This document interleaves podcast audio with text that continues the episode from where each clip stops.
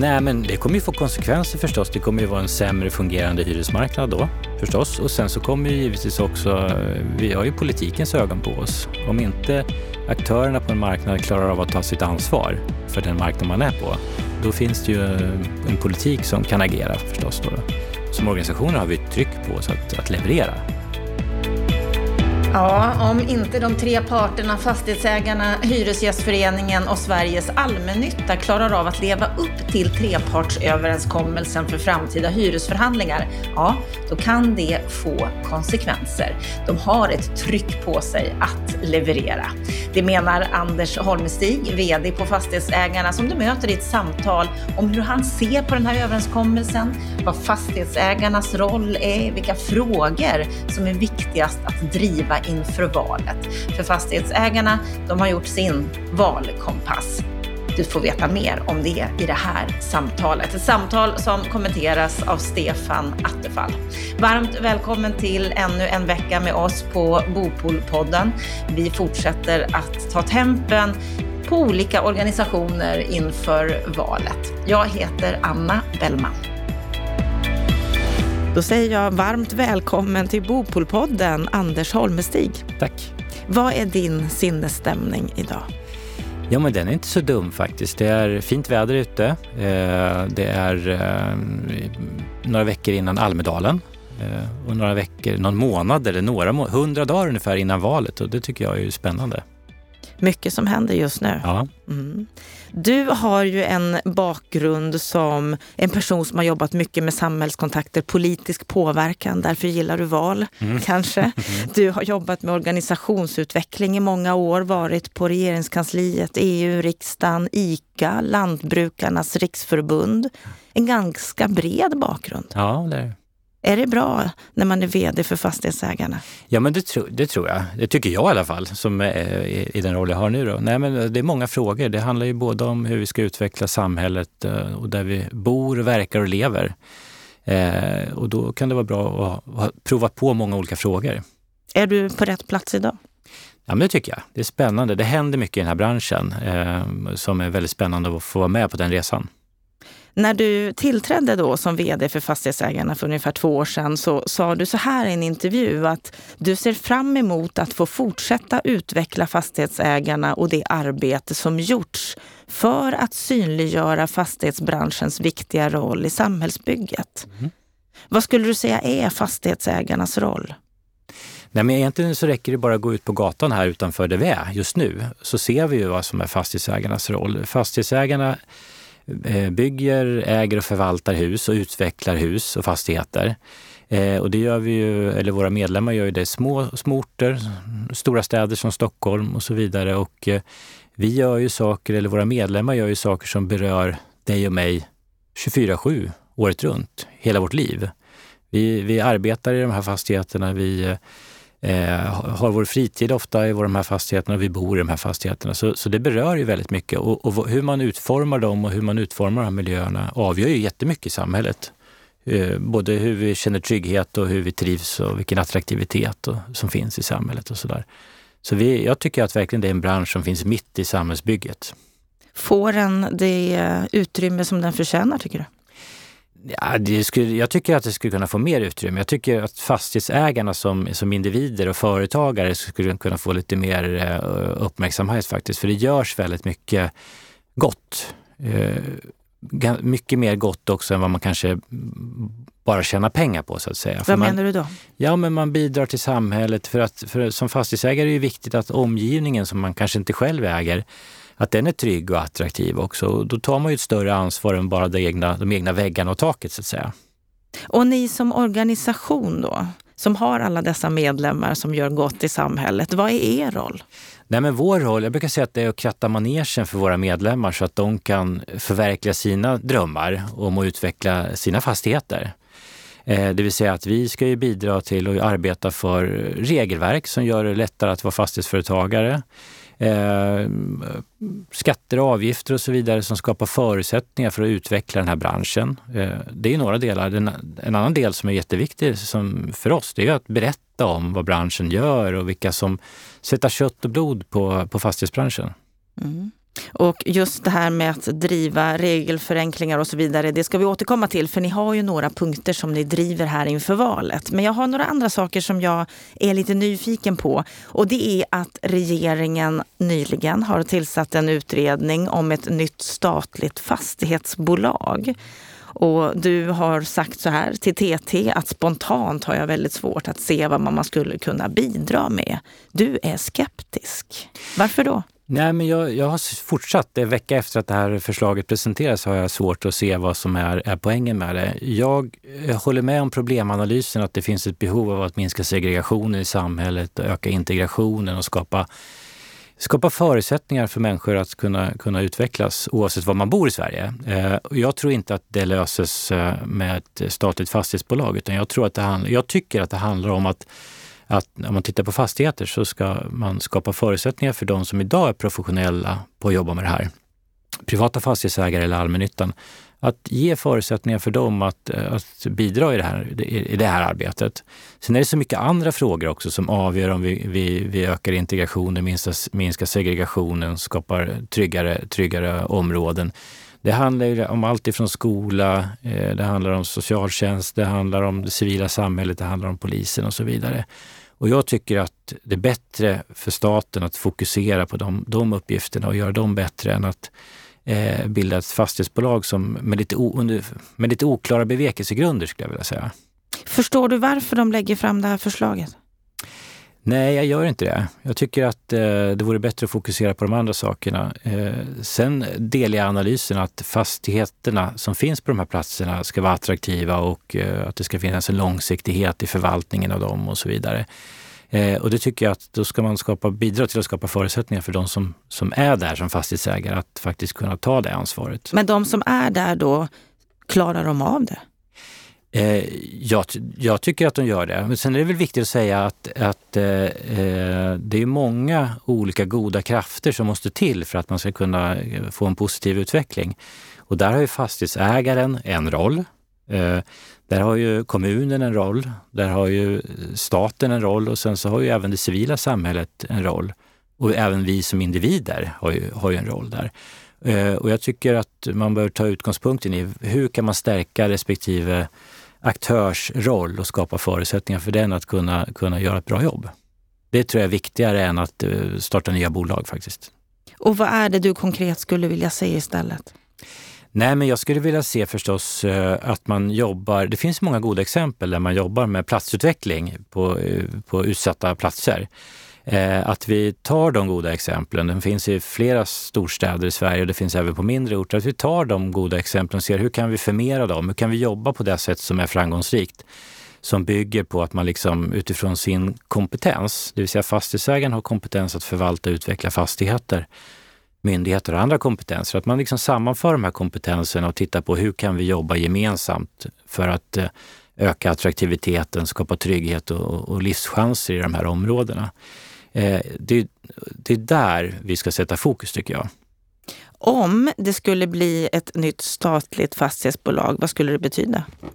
Jag har lite svårt att förstå det. Hur stort ska det bli och så vidare. Jag tycker också att det finns ju en allmännyttiga fastighetsbolag idag som, som, som har ett allmännyttigt uppdrag också. Och de har ju de, de tar ju en stor del av den här rollen tillsammans med privata fastighetsägare som, som som det beskrivs i alla fall, det här fastighetsbolaget och statliga skulle ta. Då. Eh, och jag tror ju att istället för att börja från noll med någonting och bygga upp och, och eh, det är svårt att driva företag och så vidare och på ett effektivt och professionellt sätt. Då är det bättre att lägga den rollen på de som kan driva företag på ett professionellt och effektivt sätt.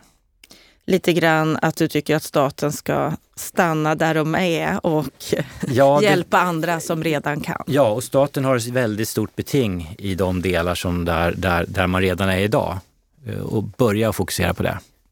Vi ska gå vidare till ett annat ämne där ni tillsammans med Sveriges allmännytta och Hyresgästföreningen har gjort en överenskommelse. Vi kallar den för trepartsöverenskommelsen. Vad är det ni tre parter har kommit överens om? Men vi har ju kommit, det här är en process som har pågått långt innan jag började på Fastighetsägarna.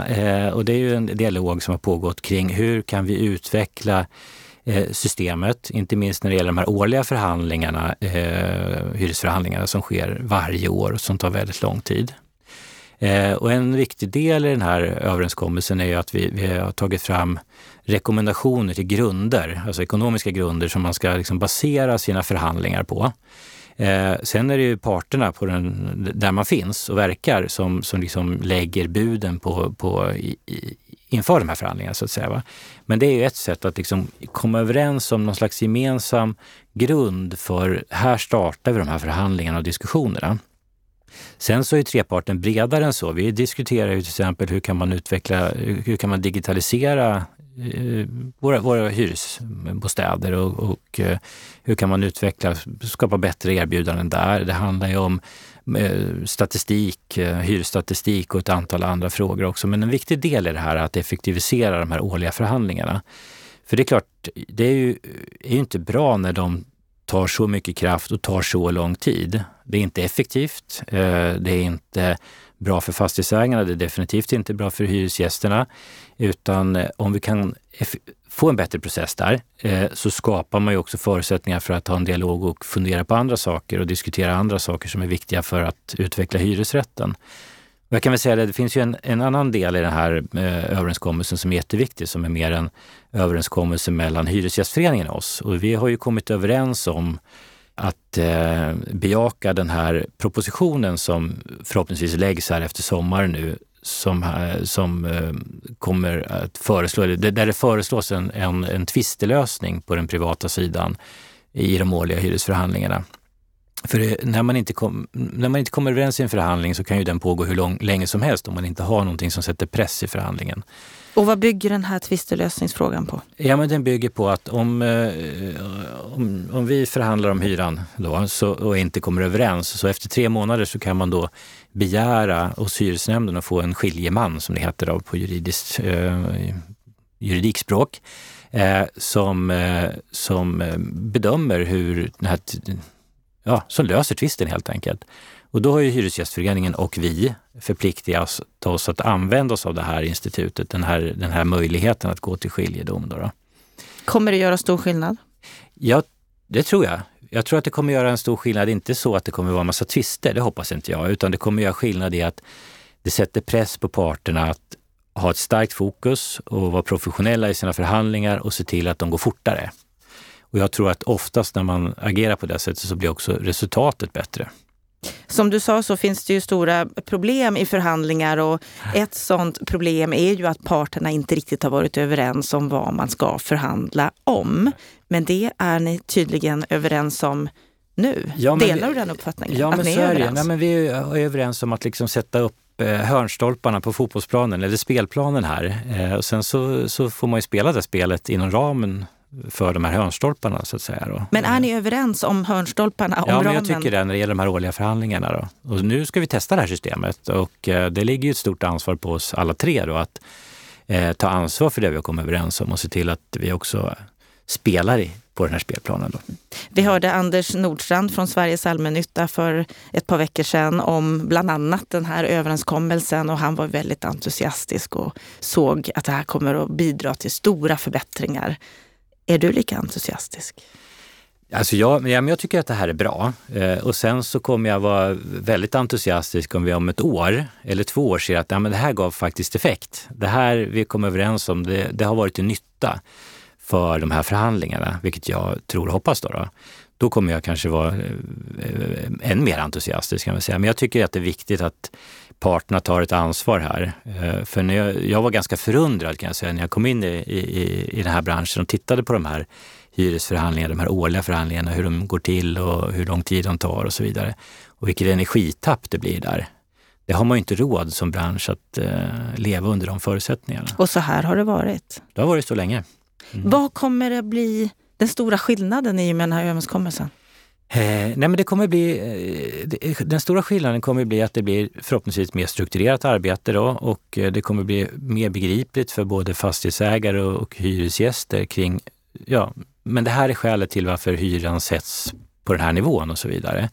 Det är en del då, då. Och sen just att vi kan få upp tempot i de här förhandlingarna. För klart, om man har en årlig förhandling som ofta tar mer än ett ett halvår, kanske nio månader, då är det en ständigt pågående förhandling.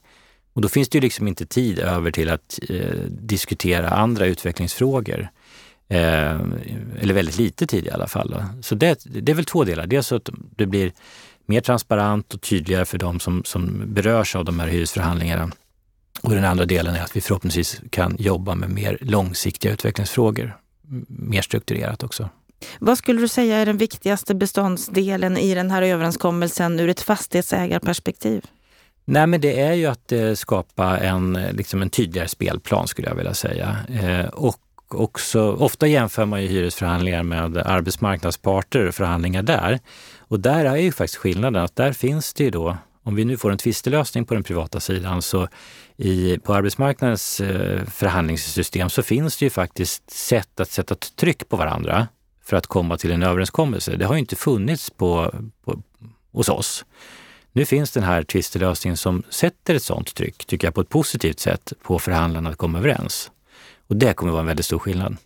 Om man tolkar Hyresgästföreningen, jag har ju inte pratat med dem än, men så får jag i alla fall intrycket av att de vill ju hålla tillbaka hyreshöjningar. De vill få minskade ökningar, men det är väl inte er uppfattning? Nej, men det är ju, jag ska inte förutskicka årets förhandling sådär, men det är klart att som, som fastighetsägare så när man går in i en förhandling om vilken hyresnivån ska vara så att säga, så, så är det ju flera saker som, som berör det. Det handlar ju både om eh, hur man ska långsiktigt kunna på ett professionellt sätt förvalta och utveckla de här fastigheterna. Då måste man ju ha ett rörelseresultat på sista raden. Eh, det är ju så.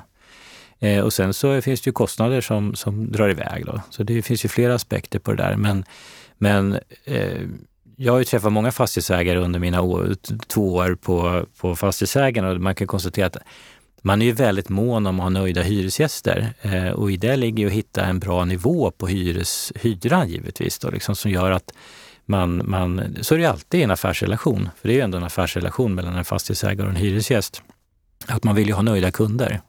Och då priset är ju en viktig aspekt på det förstås då. En väldigt stor aspekt. Ja, men så är det. Om vi så, lyssnar så är, på debatten. Ja, men så är det. Och jag, jag tycker, för att, om man ska prata lite mer om det, så jag tycker att vi devalverar hyresrätten som boendeform eh, i, våra, i, i debatten väldigt mycket, för det blir bara fokus på låg hyra. Eh, och det är, det, det är ett sätt att devalvera en, en, en tjänst eller en vara. Hur menar du då? Ja, men jag tycker att man måste, man måste fokusera. Priset är jätteviktigt, för det är en så stor del av den eh, disponibla inkomsten som man har som, eh, som går till hyran, oavsett, eller hyran eller sitt boende, för det är ju, är ju så för alla, alla boendeformer. Men man måste också sätta det i perspektivet, vad får man för, vad får man för det man betalar? Och det kanske är så att man vill ha, lite, ha något annat, och då måste det också finnas en prislapp på det då. Och jag tror att om man ska utveckla hyresrätten, vilket jag tycker är jätteviktigt att göra. Jag vill ju se en starkare hyresrätt i Sverige. Liksom. Fler mer, hyresrätter? Fler hyresrätter och, mer, alltså att, och att fler människor väljer och, och vill bo i hyresrätt. Och då måste man ju fundera på hur kan vi skapa mervärden i, i, i hyresrätten? Ännu mer mervärden. Och, det är många och då blir det lite problem att, om man bara pratar pris. Ja, men det är många som menar, och, och det har ju med det här att göra, att priset är en viktig faktor. Ja. Det är väldigt dyrt att bo i hyresrätt om man jämför med det ägda boendet. Mm. Varför vill du öka antalet hyresrätter? Ja, men det finns ju fördelar. Med, alltså alla boendeformer har ju sina fördelar. Så när bor man i hyresrätt så får man ju Eh, man, man får ju, får ju många så här, add-ons, man får, man får service om det går sönder saker och ting på ett annat sätt än om man bor i ett eget, eget eh, villa till exempel och så där. Så det finns ju stora fördelar, det finns ju en eh, bekvämlighet med att bo i hyresrätt som är väldigt positiv om man, om man värdesätter det som, som eh, bostadskonsument då då. Så att jag tycker att eh, en stark hyresrätt hindrar ju inte att vi har andra starka boendeformer i Sverige. Men däremot så tycker jag att det finns idag liksom en... Jag skulle vilja ha mer diskussion om hur bygger vi värde för hyresrätten och gör den än mer attraktiv. Och då handlar det om innehållet så att säga. Och, in, och det handlar förstås om pris också, men det handlar väldigt mycket om innehållet. Jag skulle vilja höra hur du ser på S B A B:s nya siffror här. De kom ju med sin Booli Housing Market Index för några dagar sedan när det här spelas in. Och då menar de att för första gången sedan de började följa balansen i nyproduktionen av bostäder så finns det nu ett överskott av hyresrätter för Sverige som helhet. Mm. Vad säger du om det? Ja, nej, men det är ju intressanta siffror och vi ska ju inte bygga för överskott. Det gjorde vi på nittiotalet bland annat då, då. Det var ingen lyckad strategi, utan det gäller att hitta bra balanser, marknadsbalanser när det gäller utbud och efterfrågan förstås då. då. Så att eh, det, vi ska inte bygga, bygga, bo, vi ska bygga bostäder som efter, eftertraktas eller är, är eftertraktade av, av konsumenterna. Vi ska inte bygga bostäder eller fastigheter heller av, av andra skäl, utan vi ska bygga för efterfrågan. Det är jätteviktigt. Och utveckla det som finns förstås också då. Och när det gäller då den här överenskommelsen, trepartsöverenskommelsen, om vi bara ska stänga det kapitlet. Du sa ju själv, det har tagit lång tid att komma fram till den här överenskommelsen. De höll på att prata om det redan innan du kom in på Fastighetsägarna, och det är ju två, tre år sedan, ja. någonting sånt. Mycket tid att komma överens. Vad händer om det misslyckas? Om ni inte skärper upp tiderna i överenskom- eller i förhandlingarna och så vidare? Nej, men, ja, men det, det kommer ju få konsekvenser förstås. Det kommer ju vara en sämre fungerande hyresmarknad då. Förstås. Och, och, och sen så kommer ju givetvis också, vi har ju politikens ögon på oss. Om inte aktörerna på en marknad klarar av att ta sitt ansvar eh, för, för den marknad man är på, då, då finns det ju en, en politik som kan, kan agera förstås då. då. Så att eh, det är ju, jag menar, vi har ju som, som organisationer har vi ett tryck på oss att, att leverera. Betyder den här överenskommelsen att ni har släppt kravet på marknadshyror? Vi, vi driver ju inte kravet på marknadshyror, utan vi tycker att man, man ska utveckla systemet, det system vi har idag. Hur kan man utveckla det i takt med tiden så att säga? Vi hade ju för ganska exakt ett år sedan var det ju den här frågan om fri hyressättning i nyproduktion som var eh, på tapeten, som fällde regeringen också då, vilket jag tycker var en eh, kraftfull överreaktion faktiskt. Många som delar den. Ja, ja och det var, det var inte politikens bästa stund, eh, så kan man väl säga. Om man är lite diplomatisk. Och det var ju ett litet, det var ju ett försök att, att skapa bättre förutsättningar och, eller förbättrade förutsättningar för att bygga nytt helt enkelt. Då då. Och jag tycker att man hela tiden behöver fundera på alla politikområden, men om vi tar det här politikområdet, men hur, vad, vad, vad ska vi skruva på? Vad behöver vi utveckla både i politiken och mellan parterna för att skapa så goda förutsättningar som möjligt för att i det här fallet då både bygga eh, hyresrätter men också förvalta och utveckla de befintliga hyresrätterna. Då. Och det här, nu kan vi gå över lite på eran, eran valagenda. Ni har ju sex områden som ni lyfter som, som viktiga inför valet, där bostadsförsörjning är det första. Mm. Med tanke på hur läget ser ut i världen. Det är stor oro, det är, det är dyra materialpriser, det är många allmännyttiga bolag som har sagt att när vi, vi kan inte bygga nytt just nu, vi klarar inte av läget som det är. Hur ser du på situationen på marknaden som den är just nu? Ja, men det är ju väldigt volatilt, eller man ska säga. Eller mest neråt faktiskt, det är inte så mycket uppåt just nu då. Och det är ju en väldigt snabb förändring som har skett. Och då så får man väl hålla huvudet lite kallt för att se vad som händer det närmaste halvåret. Men som sagt, jag hör ju de signalerna också att man är försiktig att dra igång nya projekt för att det blir väldigt dyrt, det är väldigt svårt att göra kalkyler och så vidare. Och vi har ju väldigt många goda år bakom oss och har liksom, det har ju en vana att ha, ha ett antal goda år bakom oss, i och med att det har varit så många också då. Men jag tänker att vi kommer ju behöva här fundera på vad kan man göra för att skapa förutsättningar för att våga investera även när det är lite tuffare tider. Och det är vi lite ovana vid, för det har varit goda tider så länge. Så att jag tycker nog att vi är just nu i någon slags analysfas. Vad kommer hända med ekonomin och hur kommer utvecklingen till exempel när det gäller eller insatsvaror i, i byggandet, hur, vad kommer hända med prisbilden där framöver och så vidare. Men det är klart att det är ju väldigt allvarliga signaler att det blir nästan tvärstopp i systemet då.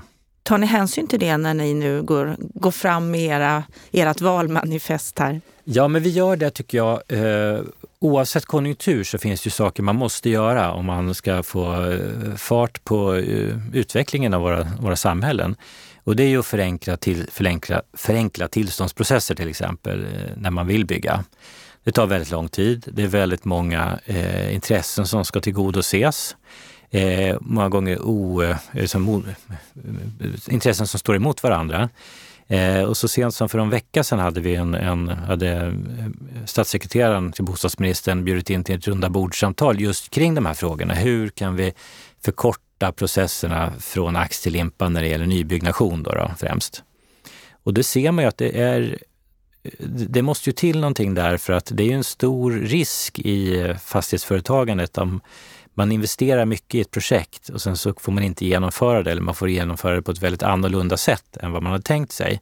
Eh, och då, det hämmar ju utvecklingen definitivt. Så det är en typisk sån fråga vi kommer jobba mycket med. Att hur ska plan- och bygglagen se ut? Den i relation till miljöbalken och eh, andra mål i samhället då då, eh, till exempel.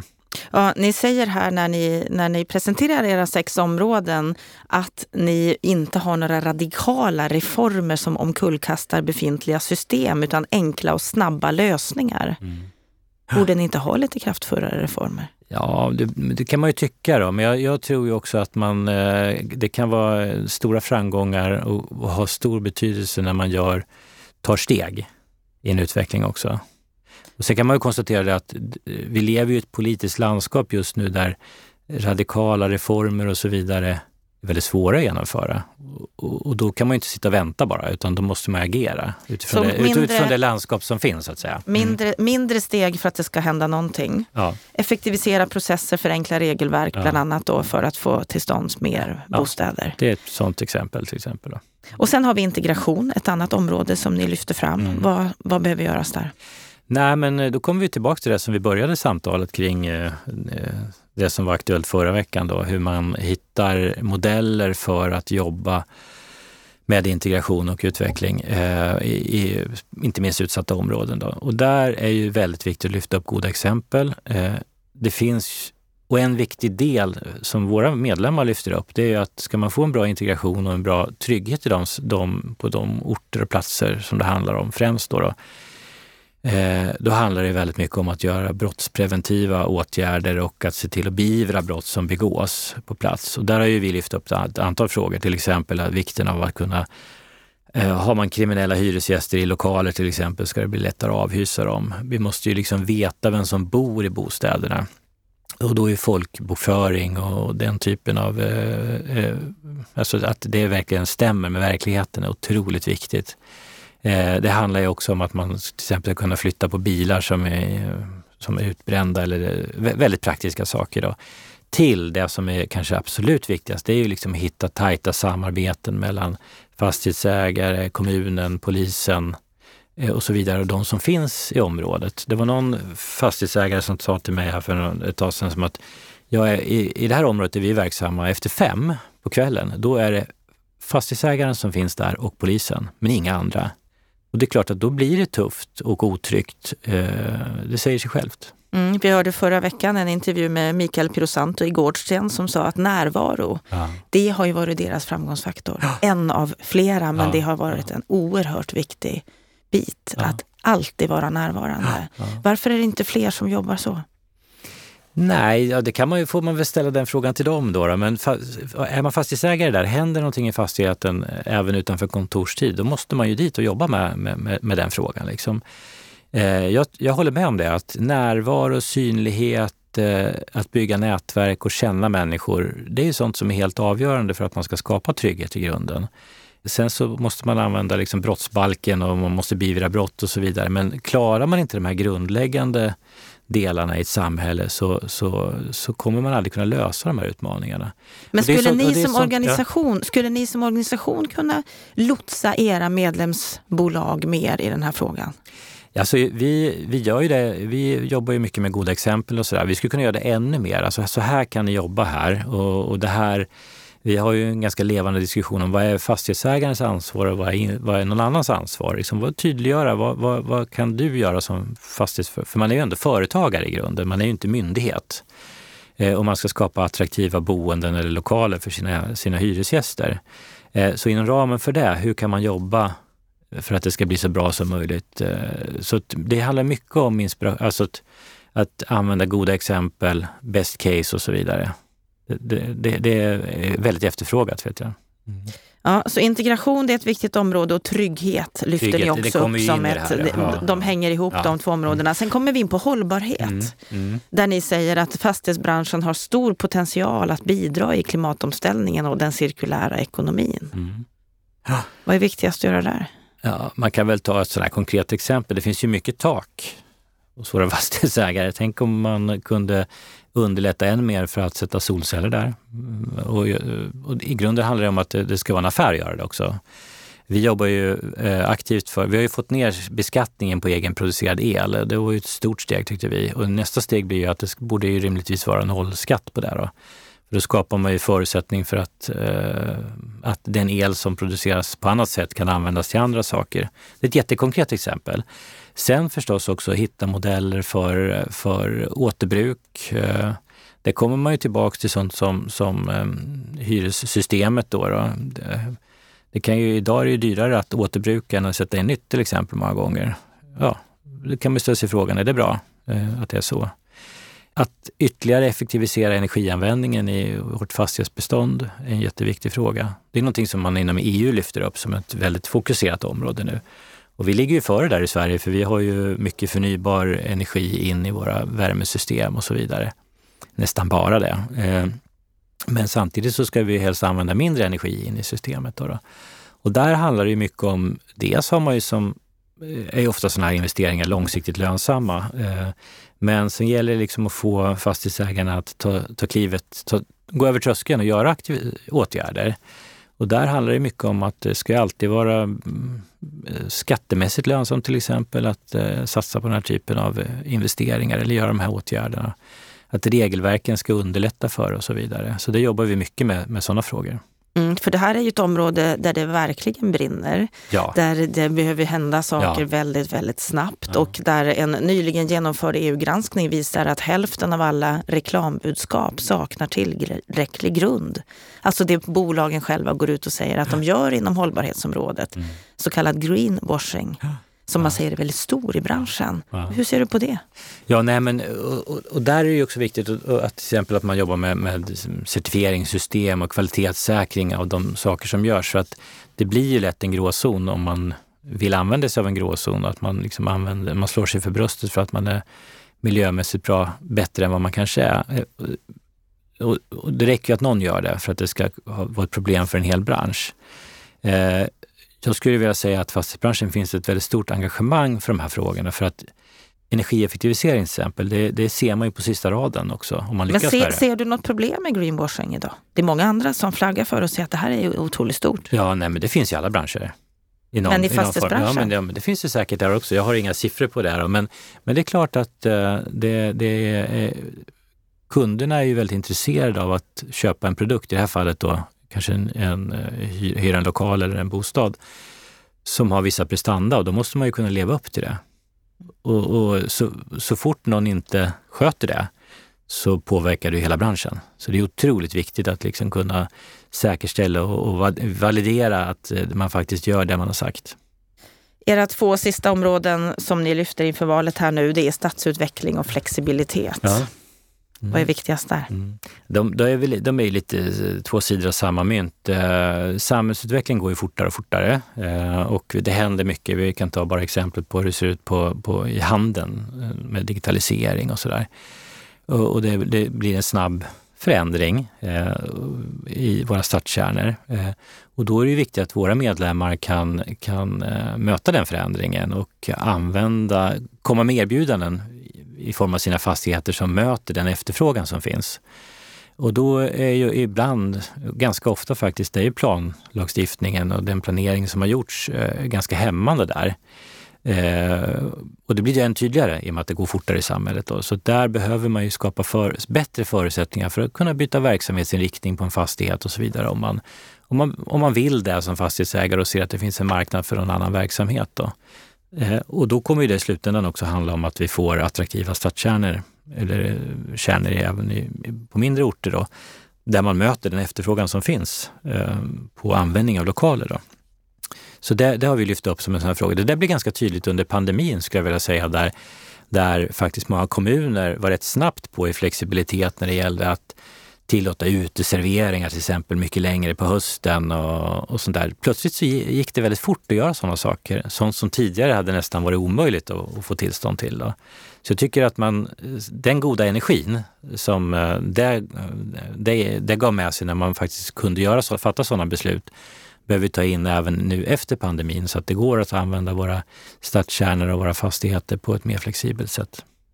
Mycket i vår utveckling, samhällsutveckling, har ju att göra med att flera olika aktörer måste ta sitt ansvar. Fastighetsägarna har ju sitt ansvar, men också politiken. Mm. Vad har du för förväntningar på valet i höst?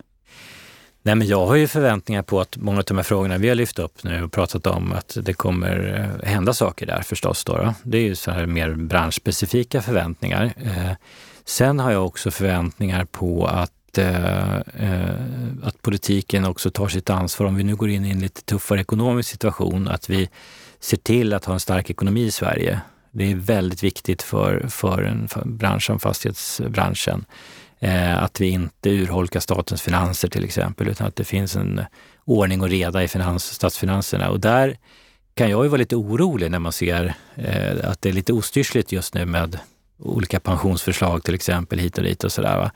Eh, där har ju politiken ett jättestort ansvar att se till att vi, vi håller ordning och reda i, i statsfinanserna. Så förutom våra mer konkreta förslag så är det en jätteviktig fråga tycker jag i, inför valet. Då då. Hur tror du att det kommer att gå i valet? Eh, jag har faktiskt ingen aning. Du har ju ändå jobbat ja, med politiken. ja, men jag åt lunch med, med en bekant här och vi pratade rätt mycket om det och vi konstaterade att vi har båda jobbat länge i, i, i den här svängen då, då men Vi, vi, vi, insåg, vi, hade, vi lyfte upp en massa olika scenarier, men vi hade inget, ingen riktigt stalltips faktiskt. Nej. Det kommer bli, det kommer bli jämnt och det kommer, jag hoppas ju, eller det är helt nödvändigt för Sverige att vi får till, till en regering som har, vi kan inte ha regeringskriser varje halvår. Det är förödande för Sveriges ekonomi på lång sikt. Så att vi behöver ju ha en regering som har möjlighet att regera de kommande fyra åren. Mm. Det är kort tid det, men halvårsvis är ännu kortare. Ja, det är ju väldigt kort.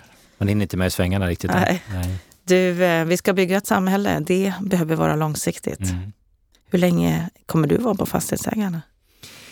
Ja, det vet jag inte. Det får vi se. Ja. Jag har varit ganska länge på mina tidigare jobb, så att jag tycker det här är roligt. Det är en kul bransch. Det är en långsiktig bransch att jobba i och det, är lite, det tycker jag är roligt. Mm. Stort tack Anders för att du kom till Bopolpodden. Tack.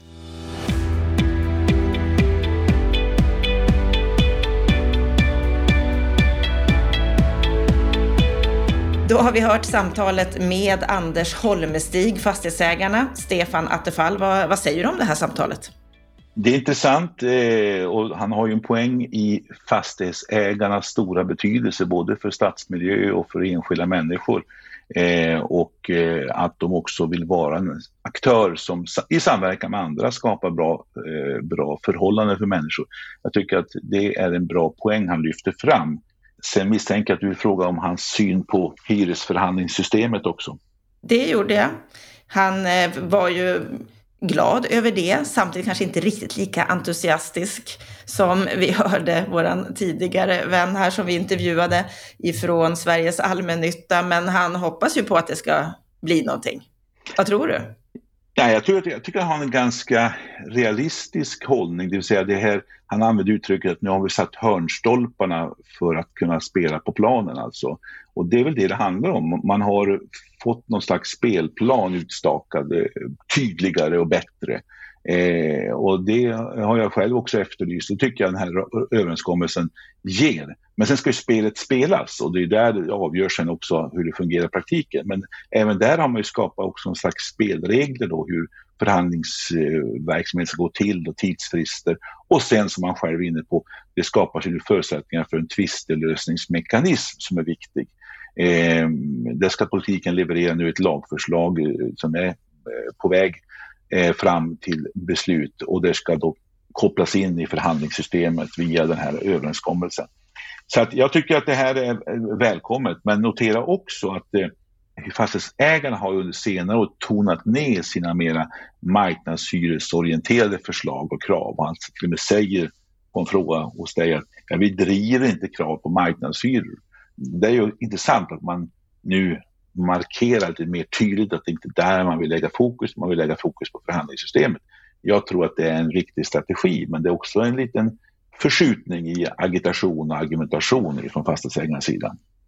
Det vi också pratade om i samtalet, det var ju deras vad ska jag kalla det för, valmanifest, jag vet inte om vi kan kalla det för det, men de har ju sex områden som de vill lyfta upp nu inför valet som är viktiga frågor att, att driva. Vad säger du om deras hållning här? Är de tillräckligt pådrivande och aktiva? Ja, det är sex områden, de har en valagenda som de kallar det hela, och eh, det är ju oerhört allmänt hållet. Det är ingenting fel med de där områdena och resonemangerna, eh, men det är ganska uddlöst formulerat. Om du jämför det med det vi kommenterade i veckans Aktuellt eh, om de sjutton mer konkreta förslagen till trygghetsskapande åtgärder som är skarpa, konkreta, så är de här mer allmänt hållna, och eh, det är intressant att inte fastighetsägarna är mer tydligt skarpa och driver mer tydligt skarpa krav. Eh, så jag tycker att det är lite vagt. De skulle kunna spetsa till sig lite grann mer. Eh, någon som ska göra det, så är det intresseorganisationerna har lite tydligare agendor. Eh, så den, den meningen så tycker jag deras valagenda är lite tam helt enkelt. Eh, men ja. Inte heller fel. Inte fel men lite ta, men precis som du säger så efter det att jag spelade in samtalet med Anders Holmestig så har de ju faktiskt lanserat sjutton förslag för att öka just tryggheten och blivit lite skarpare när det gäller just det området. Men du skulle vilja se skarpare förslag på de övriga fem också? Ja, alltså en intresseorganisation som fastighetsägare har ju alla anledningar att vara tydligare. Jag menar exempelvis, vill man ha fria nyproduktionshyror eller vill man inte ha det? Det är ett tydligt exempel, det säger man inte jättetydligt här. Vill man ha en annan typ av lagstiftningsförändringar när det gäller planprocesserna? Vad, vill man, vad är man ute efter där för att kunna bygga mer nya fastigheter? Eh, momsfrågorna resonerar om den här valagendan. Det, det är lite vagt men ändå viktigt, för det tror jag eh, skrev också en ledare här nyligen, att man behöver se över momssystemet för att exempelvis när om en, en, en kontorslokal till bostäder så är momsproblematiken en jättestor fråga. Likaså när du hyr ut eh, lokaler till momsbefriade eh, hyresgäster kontra momspliktiga. Alltså det skapar massa trassligheter. Där exempelvis, eh, det tar de ju upp, men, men det skulle man också kunna vara skarpare i vilken typ av förslag de vill ha förändring i. Och helt kort då, de här sjutton förslagen som de har lagt för att öka tryggheten i våra områden och minska på brott och så vidare, kan de förslagen bli politisk verklighet och leda till en förbättring? Ja, där tycker jag, där har de ju lagt konkreta förslag som faktiskt går att ha som en agenda och checka av på något sätt hela tiden. Va? Både hur man får myndigheter att jobba bättre, hur man får en del lagändringar till stånd och hur man får bättre samverkan med olika parter. Alltså det, det är konkret, det är konkretion, det är ett en handlingsplan som man kan verkligen jobba efter och checka av. Eh, så där ska jag se mer den typen av konkretion på olika områden. Och det kanske kommer på olika delområden framöver också. Vi får hoppas det, så att fastighetsägarna blir en tydligare röst och därmed också bidrar till den politiska debatten. Mm, vi är ju inte i val än, utan nu är det ju valupptakt verkligen, och det kan ju komma fler förslag som sagt. Bra att de är aktiva när det gäller för att öka tryggheten. Då behöver vi bli mer aktiva i andra områden också, om vi ska tro Stefan Attefall. Stort tack för kommentaren. Stort tack för att du lyssnar på oss på Bopolpodden. Gå gärna in på bostadspolitik punkt se. Anteckna dig för vårt nyhetsbrev. Då får du varje fredag en sammanställning av det viktigaste som har hänt under veckan med ledare, kröniker, rapporter. Och på fredagar, då får du också nästa avsnitt av veckans Aktuellt, där vi här i podden sammanfattar de viktigaste sakerna som det har skrivits och nämnts i media under veckan. Ha nu en riktigt skön vecka.